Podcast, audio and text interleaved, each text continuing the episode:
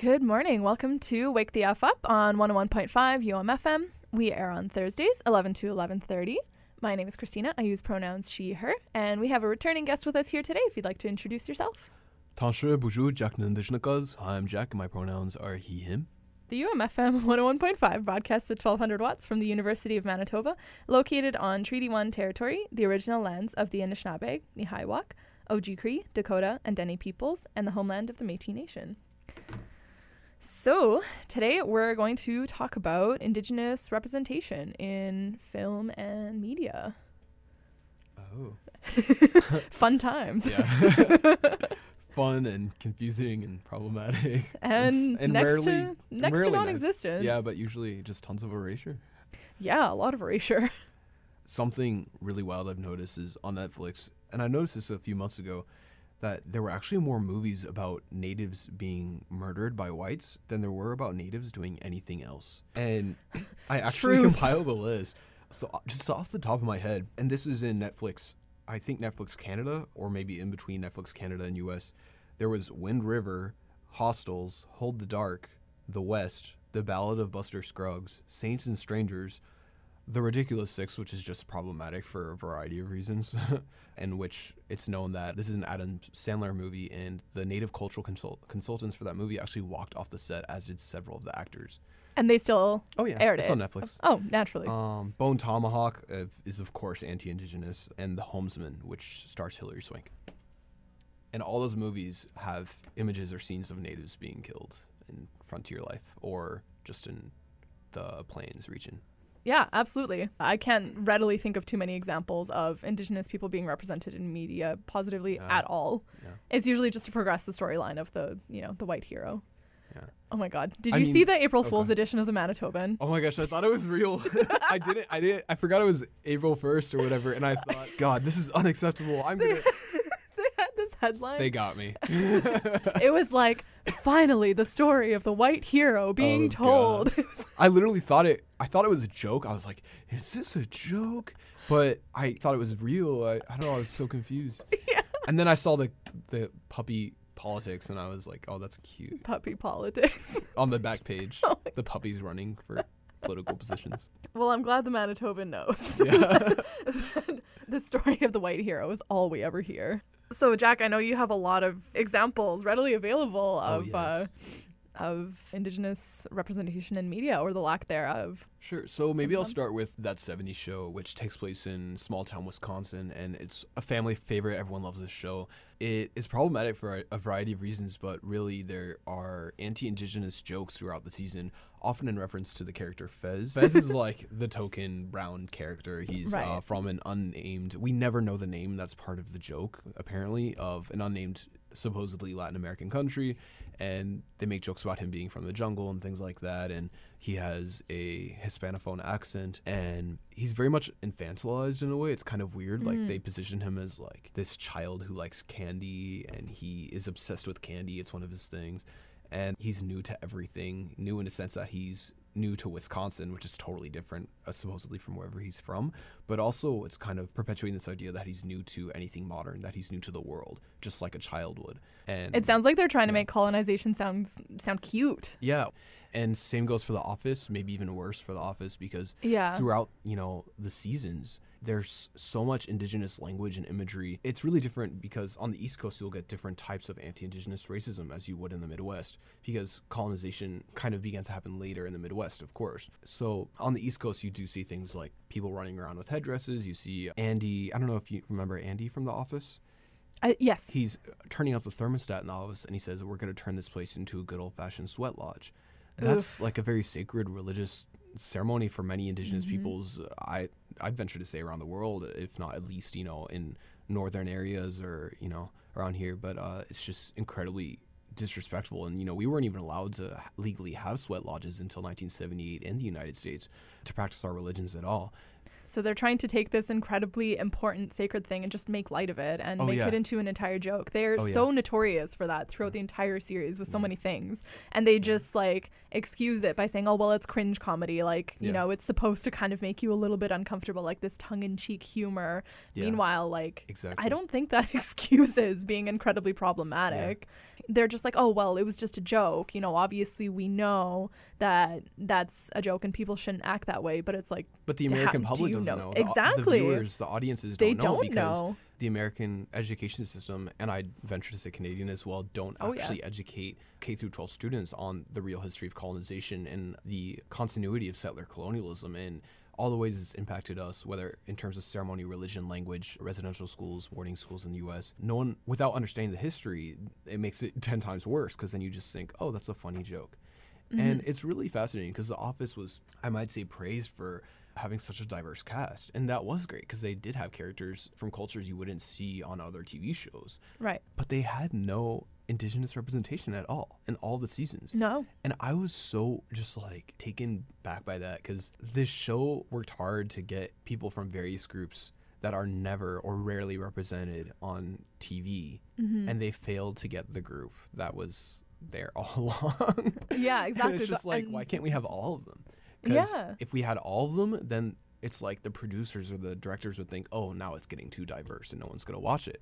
Well, that's not true. Like, we know from stats that of TV shows like One Day at a Time and Master of None that, and Dear White People, that people want to watch shows where stories being told by black and brown peoples are the center of the show. So let's focus on all BIPOC voices and not assume that if a show doesn't have white people in it or doesn't have enough white people in it, that it's not going to get any attention.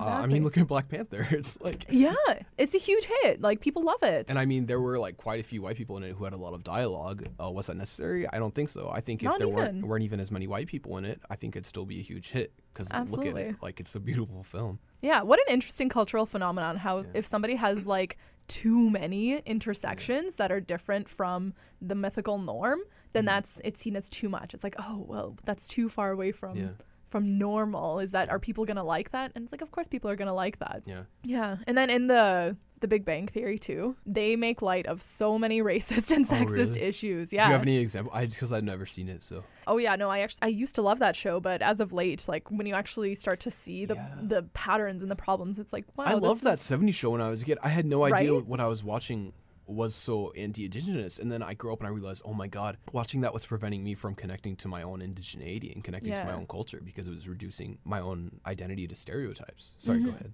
Big Bang Yep. Theory. no worries at all. Yeah, um, and there's this really cool YouTube channel called the Pop Culture Detective Agency, and they created That's this. awesome. I know, right? They created this video called "The Adorkable Misogyny of the Big Bang Theory," and even the title, I'm just like, what a good way of putting it. Because they, just like in The Office, they make so many problematic racist and sexist jokes, and they just play it off as cutesy. Mhm. Did you God. just like get like They're on Twitter. They're everywhere. This is cool. Oh, the pop culture. yeah, did you just look up this the pop culture detective agency on Twitter? I just they just popped up. They're all over YouTube. oh, amazing! this is yeah. awesome. I'm They they do some pretty good analyses for sure. But yeah, they really break it down in their videos. Like I would totally recommend them. You mentioned Dear White People. Did you want to kind of talk about the indigenous Um, representation in that show? Well, there is none, first of all. Yeah, exactly. They have all these student groups. They have on campus, like the ethnic student groups, and then there is no indigenous student group, which I don't know why there isn't one because, like, Harvard has one, Dartmouth has one, and this is supposed to be at one of these kind of liberal universities, like, as in, Yeah. not liberal politically, I mean, technically compared to other universities, perhaps, but liberal arts universities, we say in the U.S. Mhm. So uh, you kind of have a little bit more flexibility and it's smaller, more focused. They also tend to be really expensive private colleges and universities on the East Coast. And that's the name of their school. It's like Winchester. It's like a fake kind of liberal arts school right. uh, or imagined one. But yeah, they have these student groups and there's no indigenous student group. And it's like, why? Like Mhm. anyone who went to Dartmouth or Harvard, okay, maybe not because some people are so isolated. But I would say they could tell you, but I guess not always. But there's some discussion about mascots on that show, which is great. Like I'm glad they're bringing that to attention. But there's no indigenous representation on that show. Mhm. There is, and this is so minuscule, but this is like the one other thing I noticed on that show is there's a hat with a button on it, a hat uh, worn by a guy who's part of like a secret society of like really cool like people, all black folks who uh, are like Yeah, the secret different parts of society. society. You've seen yeah, it, yeah. yeah. And uh, they're like, "We need you. We're you know taking you into the society." And Mhm. uh, it's really cool. I love that storyline. But the thing is, his hat it, on the little metal button, it has a like an Indian head on it, and I'm just Oh, like it's not that that's a terrible thing i'm just like confused at why that was necessary and who thought of that and why they did that when there's not one indigenous character in the entire series. So i'm Mhm. really hoping they'll change that. I would love for there to be at least one indigenous character on the show they have they have one Asian character. uh, oh yeah they like I, I kind of noticed that. That sounded kind of she random, even says but like I uh, remember like they the asian catch-all friend or something like exactly they just yeah. like introduced her and it felt kind of random. That was just something Mhm. I noticed and I'm like, okay, so there's one Asian person and then where's the indigenous person Yeah. or at least at least one, please. Like And of course, indigenous peoples are actually in the U.S. like the least likely to attend university, the least likely to go to grad school and get a PhD. I think I heard recently on the All My Relations podcast that it's like one in ten thousand indigenous peoples have a PhD, which oh wow. yeah. All My Relations, by the way, is an incredible podcast out of I think Seattle uh, by Matika Wilbur and Adrienne Keene, and they're both incredible indigenous women. Adrienne is an academic and scholar specializing in education and Native peoples, and also language about appropriation. And Matika Wilbur is just an incredible photographer who has a project called 562 where she travels to all the native communities in the US and does stories and portraitures and things like that. Yeah. Amazing. That's fantastic. You had a few other examples in the media that you mentioned. I could go through some of the examples kind of or just Yeah. yeah, so one day at a time is an awesome like Cuban American family sitcom. I absolutely love it. It's I, I'm not really into sitcoms, but it's so hilarious and it's what I need to watch at the end of the day. and it reminds me a bit of where I where I come from and this most recent season, there are 3 seasons so far. We're fighting to be able to have a fourth season even though it's been so successful. I don't, the reason they have to fight for it is beyond me. In the third season, however, there is a scene where also there are no indigenous characters on the show like there are characters who may identify as descendant of indigenous peoples. I don't really understand cuban identity very well Right. but there's this kind of idea that you get from the show that someone talks about it's like we're everything we're a little bit of everything. So i think that's kind of what one of the characters meant. Mhm. but there is a scene where there's like a fake totem pole in the kid's bedroom like when he's talking to his mom or arguing with his mom or something. In the background you just see this little fake totem pole and i'm wondering what is the point of that like this is being shot and this also takes place in LA. So they're like a couple hundred miles south of where people actually make totem poles, like real totem poles of those cultures. Mm-hmm. And there's no context or story behind it. There are no indigenous roles. It's again, it's just replacing indigenous roles or characters or the work of that with home furnishings, with kitsch props and decorative objects and things you get at a gas station in Canada or the US. And it's it's really I think unethical and it does a disservice to indigenous peoples. I mean LA is on indigenous land. I think it's on Tongva land and indigenous peoples in California have faced incredibly violent colonization on the uh, on behalf of Spain and the United States and you know including the mission system and uh, it's I mean, there are people there who like are the last speakers of their language. Like Wukchumni is one of the. There's only one speaker of that language left, one native speaker, anyways. A lot of violence has been done about them, and they could be representing that in the show. The Bay Area has a huge native community, a huge intertribal urban population, and there are natives in LA from the U.S. and Canada, and you know they have no representation on TV. Not at all. Yeah. And a lot of media comes from there. Yeah. Had you mentioned Frontier yet? So Frontier is actually one of my favorite shows. It's Mhm. a Netflix show that came out uh, just a couple years ago, and there are three seasons. They've stopped after the third season, and stars Jason Momoa. He plays this the son of a Cree woman and an Irish fur trader guy in the Hudson Bay area, kind of the eastern part of the Hudson Bay area.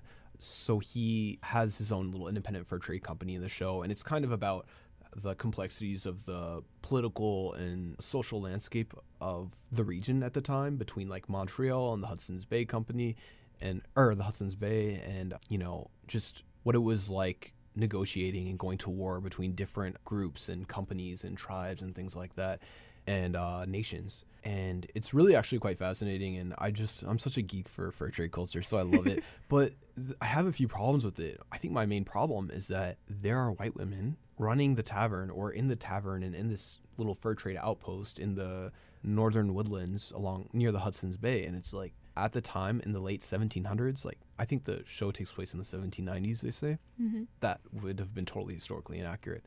It's just, and they have so much dialogue, and that takes away from Indigenous women having dialogue in the show. And at the same time, they do have a great Indigenous um, female, excuse me, a couple great Indigenous female characters, including Tantoo Cardinal playing a Cree uh, Ogimakwe, maybe you would say like a female chief. Mm-hmm. Uh, and then we have Jessica Martin, I believe is her name, who plays an Anishinaabe woman uh, who is just this badass warrior. And uh, it's kind of weird because they kind of make her look like a 90s cyber girl. I don't know if you remember cyber culture at all, like 90s, 2000s. Vaguely. They kind of like there's a thing they do with the hair, and it's like okay, you know that's that's fine, but um, there are just a few historical inaccuracies in the show, and it's just like really gets to me because they were so close to having a cool show, but Mhm. um, and they also have in one of the first episodes, like you can see Métis people walking in the background, and it's great because wow, there's Métis representation on the show. But you look at their sashes, and you can t- any Métis person can tell that's not a finger woven sash. That's not even a loom woven sash. The sashes they're wearing at the beginning and the background characters, they're made by machines, and they're just like red twenty dollar sashes, and they're machines that weren't made into like the past couple decades, and they're not that great of looking sashes. It's like they couldn't have shelled out a little bit in the budget for like a, at least a loom woven sash. And like I have this thing with indigenous representation in historical films and period pieces. If mm-hmm. ninety percent of the costume budget isn't going to traditional indigenous clothing or regalia for those films, because that's then they're doing something wrong. Because that's how much Absolutely.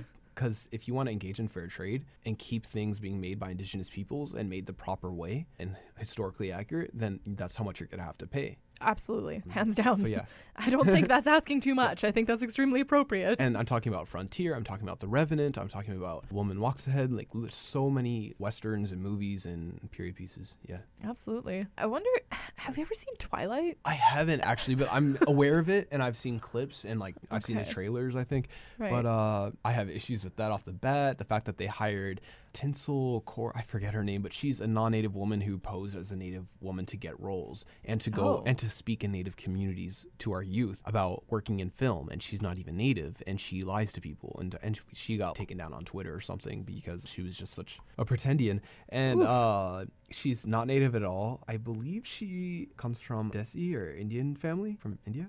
oh, wow. I'm not quite sure. I heard like she rejected her family. I'm not quite sure. It's something Just sounds like a really sad there, but problematic yeah. person that's been posed to be this, like, But she got a role where an actual indigenous woman could have gotten that role. She, I guess, she's one of the werewolves or something. I don't. know. yeah, yeah. And also, the main guy, the main werewolf, Taylor Lautner? he's not native at all, No. and everyone thinks he is, or everyone, or they, just, or they know he's not native, but they just don't care. And it's like the main indigenous role in that movie goes to a non-native person.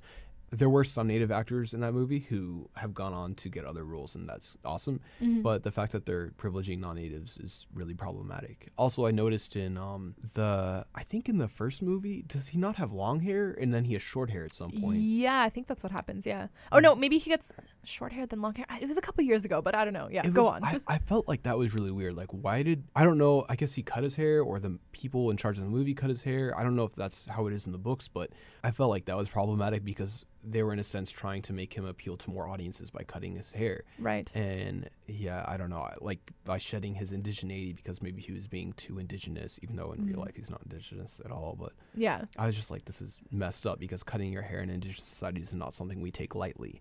Mm-hmm. Um, it's not something that makes you less indigenous, but it's something that I don't think any native person who comes from a culture where that's important would think about, would do just on a whim. Yeah. Just get a haircut or something, Mhm. but not without seriously taking the time to think about it. Interesting. Yeah. Oh wow, that's a lot of Sorry. terrible, terrible representation. I'd love to know what you think of what it would look like if representation was done right. Wow, so this is something I wish we had at U of M was Indigenous film course, taught by an Indigenous professor, of course. Otherwise, I don't think I take it. Uh, Mm-hmm, mm-hmm. there are some movies that have been directed by Indigenous peoples and have just turned out so incredibly beautiful. Probably the most famous is Atanarjuat, The Fast Runner, which is a movie that's entirely in Inuktitut, and it's an incredibly beautiful language, and it's a movie you can just lose yourself in for an entire afternoon. Watch it on a snowy day; that'll make it more more realistic because it takes place in tundras, and it's just an incredible epic of a movie. And I think a lot of Indigenous filmmakers look up to that movie. And there's also a great, I think he's Seminole Creek, Muskogee Creek director named uh, he's Muskogee Creek, I'm pretty sure. Uh, oh God, he's gonna get mad at me if I get this wrong. Named uh, Sterlin Harjo, and he's an, an awesome filmmaker, and he has all, this documentary called "This May Be the Last Time" about indigenous hymns, like gospel music, sung by like his tribal community in Oklahoma, and how it kind of got them through the Trail of Tears, got them through incredibly. Um, difficult acts of colonization of violence and how they s- used kind of Christianity or Christian music to survive, but they would sing it in their language. And it's just a really beautiful film, kind of an ethnomusicologist standpoint of that. And he has like a drama called Mekko, kind of a psychological thriller drama. That's M E K K O. It's an incredibly beautiful movie. And I saw that in Minneapolis Indigenesis Film Festival, which uh, has happened the last two years consecutively and March. And Missy Whiteman, who is uh, an Arapaho and Kickapoo filmmaker, is kind of in charge of it. And she is an incredible woman, and she brings these indigenous folks from the film industry to whether indie or big time and they like talk on stage and to present films and it's at the Walker Arts Center in Minneapolis and it's really incredible. Sweet. Yeah, and I just have a, a, lot of hope actually for the future of Indigenous film. A good person to follow would be Jesse Wente. W E N T E is his last name, and he's an Anishinaabe film critic out in Toronto, I believe. Tantoo Cardinal is great. She has an interview with Rosanna Deerchild on Unreserved that came out recently, and she talks about Indigenous peoples in the film industry and the history of it because she's been there for decades, you know, from when there was like very little going on and having to fight for so much to a time when she's you know in these movies and there's so much more control that we have as indigenous peoples over our narrative. So there's this scholar of the history of religions who i used to really admire when i was younger and i really liked his work so i followed him a lot. His name is reza aslan. He's uh, iranian american and he talks about a lot about the representation of Middle Easterners, of Muslims, of North Africans, of uh, people who you know practice Islam mostly, Yeah. uh, in film and TV, and how they're demonized and vilified as terrorists and things like that. And he even was part of a sitcom, like kind of a pilot sitcom or short web series called Halal in the Family, and it's really Nice. funny actually. uh, I'm pretty sure it's still up online. And he really brought up this important point about Will and Grace, which was I think on in like the late '90s, early 2000s. I think the two main characters, or a couple of the main characters, are gay guys. Mm-hmm. And he talks about how these characters may have very well humanized LGBTQ2S people in the US and how that such a fascinating point. yeah, and it actually makes a lot of sense. And it's not to say that there are people who enjoy that show and who enjoy those characters, Mm-hmm. but would go out and take nothing from that and be totally homophobic. Because I'm sure that happened a lot too. I'm sure. But uh, the thing is, like, the fact that maybe some people kind of let their guard down around gay people, became more comfortable around gay people just from watching the show, kind of began to sympathize with gay people more because of the show, speaks to The ability of to doing that with other groups. Yeah, and Oh, the yeah, and the yeah. power of entertainment and media. I have this kind of idea or thought that in a lot of countries, what happens in the capital city is what happens in the country. It's kind of you know the prototype. yeah, but like in the U.S., it's not really what happens in D.C. I mean, of course, the policies and everything in D.C. are super important, and they do affect our lives in very real ways. Mm-hmm. But the average American isn't paying attention to what happens in D.C. No. Maybe in the past couple of years they've been starting to more, but they pay attention to what happens in Hollywood. They Mhm. vote more for American Idol than for the president. We all know this. And so, if you want to reach the hearts of Americans, it's really through television, film, Netflix. And that's why it's really important to have diverse casting and authentic representation or, you know, narratives controlled by the groups whose characters are being represented in the TV shows and films. Yeah, absolutely. Like a thing that you had said, you said sitcoms are a way to humanize people, and Yeah. that's that's such that's such a fascinating point. And you're absolutely right. if Will and Grace had never existed, the show, if no show had existed that humanized gay people in that way or kind of gave them a central role in a TV show, and I can't say that there were no stereotypes in that show because I never actually saw it, I wouldn't be surprised if it would have taken the US at least a few more years to legalize gay marriage. I think it's important to note how we can use entertainment television to give our own stories of indigenous peoples to bring them to the screen. And that will affect policy because if you look at DC, I mean, it's the Washington R words mascot is everywhere. How can a lawmaker, a white lawmaker who works for the BIA or whatever, how can he make laws that protect Native peoples who live either in his area or on the other side of the country? How can he make those laws and decisions if he has no contact with actual Native peoples, if he leaves his office every day and is surrounded by those stereotypes and those images that reduce living human beings to mascots? It's incredibly damaging. And the American Psychological Association has published work and research that it is damaging to the psychological well being of Native peoples, to the self esteem of Native youth. And these mascots and these stereotypes and these things in these movies and these costumes and these Native themed parties, they really they actually raise the self-esteem of white people of white youth Mhm, because it mhm. relieves settler guilt and it Yep. uh, instills a sense of kind of you know Validation. yeah or i'm like a brave native warrior and Right. it, or like a sexy native princess even though we don't have princesses most a lot of our societies don't have royalty Right. Yeah. All these points Uh, you're making on psychology as a psychology student can confirm. You're right on the money. yeah it's like people are using entertainment roles in movies things like that to replace us and um i'm actually currently filming in a movie right now Which is amazing. That's like the best thing I've ever heard.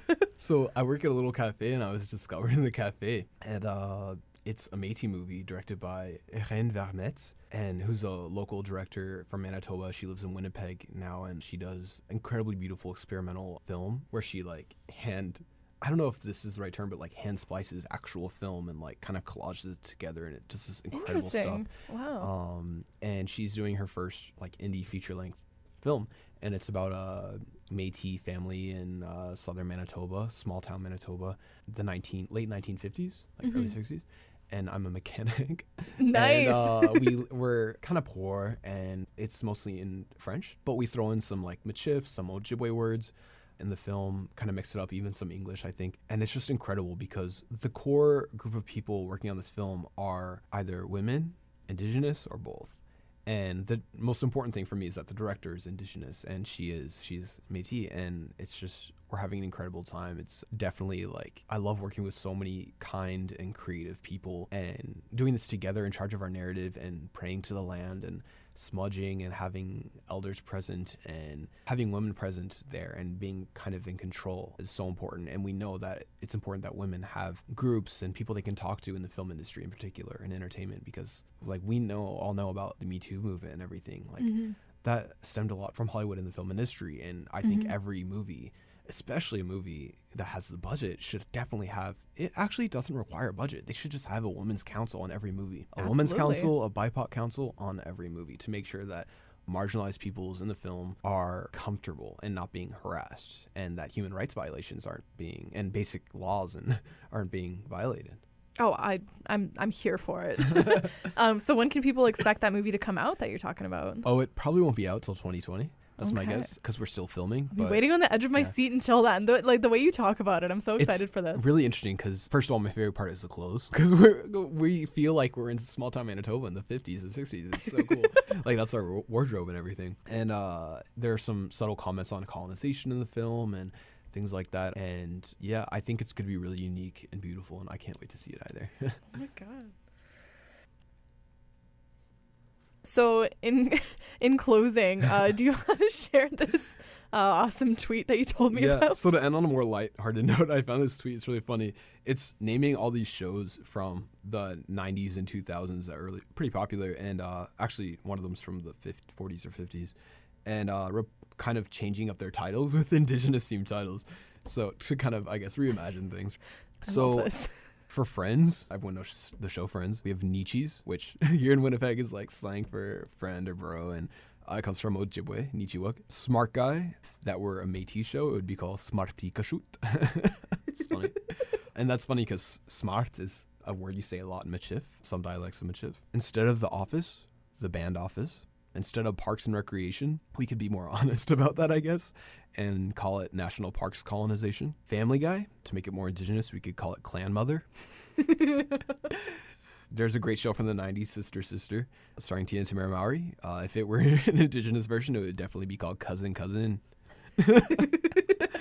Instead of I Love Lucy, maybe I Love Lenapes. Uh, that's that gets me, because Lenapes are a tribe out east. Instead of Stranger Things, Stranger Beads, Oh yeah. beads as in beadwork. that one, that's my favorite for sure.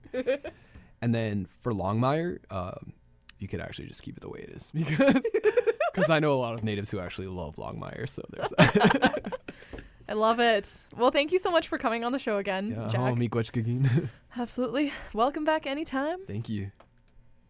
Uh, be sure to check out our Instagram, Wake the F Up, UMFM, and Jack, if you want to share your Instagram, people Sure. want to follow you.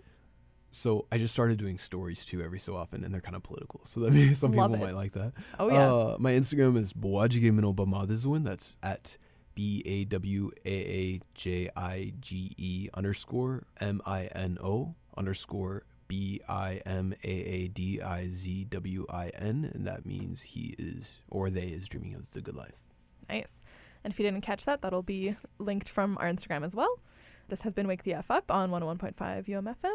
Catch you next week.